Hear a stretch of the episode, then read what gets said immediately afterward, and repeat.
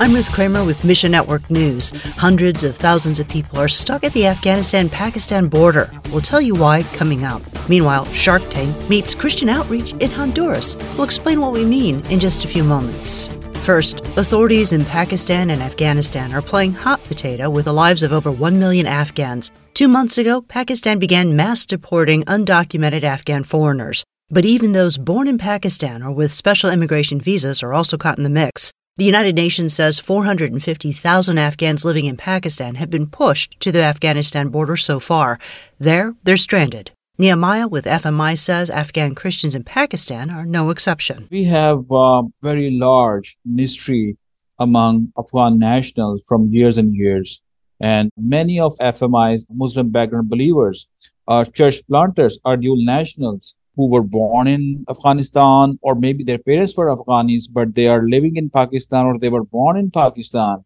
And now they are struggling with the situation as well. FMI partners are supporting Afghan churches in Pakistan who now have to travel to Afghanistan, a nation run by Taliban terrorists.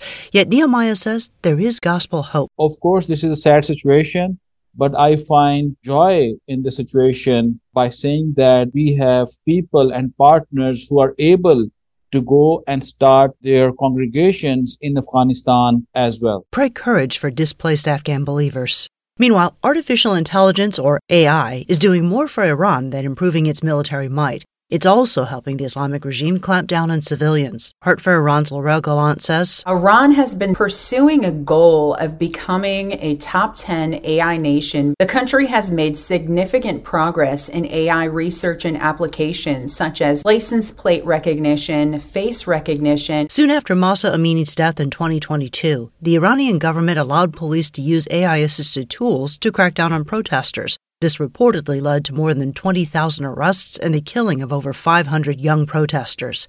Today, AI-powered surveillance helps police identify and oppress women who flaunt the hijab laws. Authorities use the same type of tools to target Christians. The development of AI in Iran could pose both challenges and opportunities for our work. On one hand, it could make it harder for us to operate safely and effectively in a hostile environment. On the other hand, it could also create new avenues for us to communicate and to connect with Iranians who are curious and hungry for the gospel. Find 4 ways to help through Heart for Iran and the full story at our website. Listeners and readers who are concerned about the situation in Iran and the fate of Iranian Christians should respond by praying for them fervently and regularly. And the American dream drives many in the United States to rise above the station they were born into.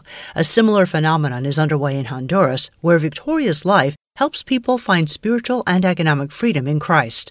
Scott Clifton with Farms International says, It was founded by an American businessman. They had people going through entrepreneurial courses and things like that.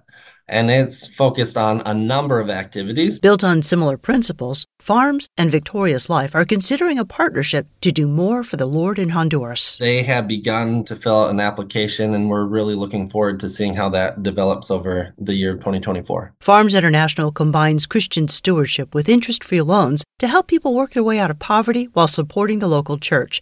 This approach could work well with the Victorious Life initiative. They developed something called Dream Tanks, which is similar to a Shark Tank style of pitching a business plan with the hope of receiving funding for it.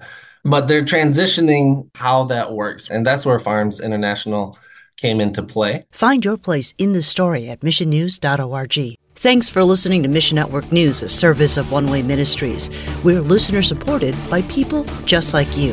So by giving to Mission Network News, you enable us to keep the stories of God's kingdom coming. So join us here on Facebook, Twitter, or Instagram. You can also find us on Alexa, iTunes, or TWR 360. And together, the Great Commission happens. Look for links at missionnews.org. I'm Ruth Kramer.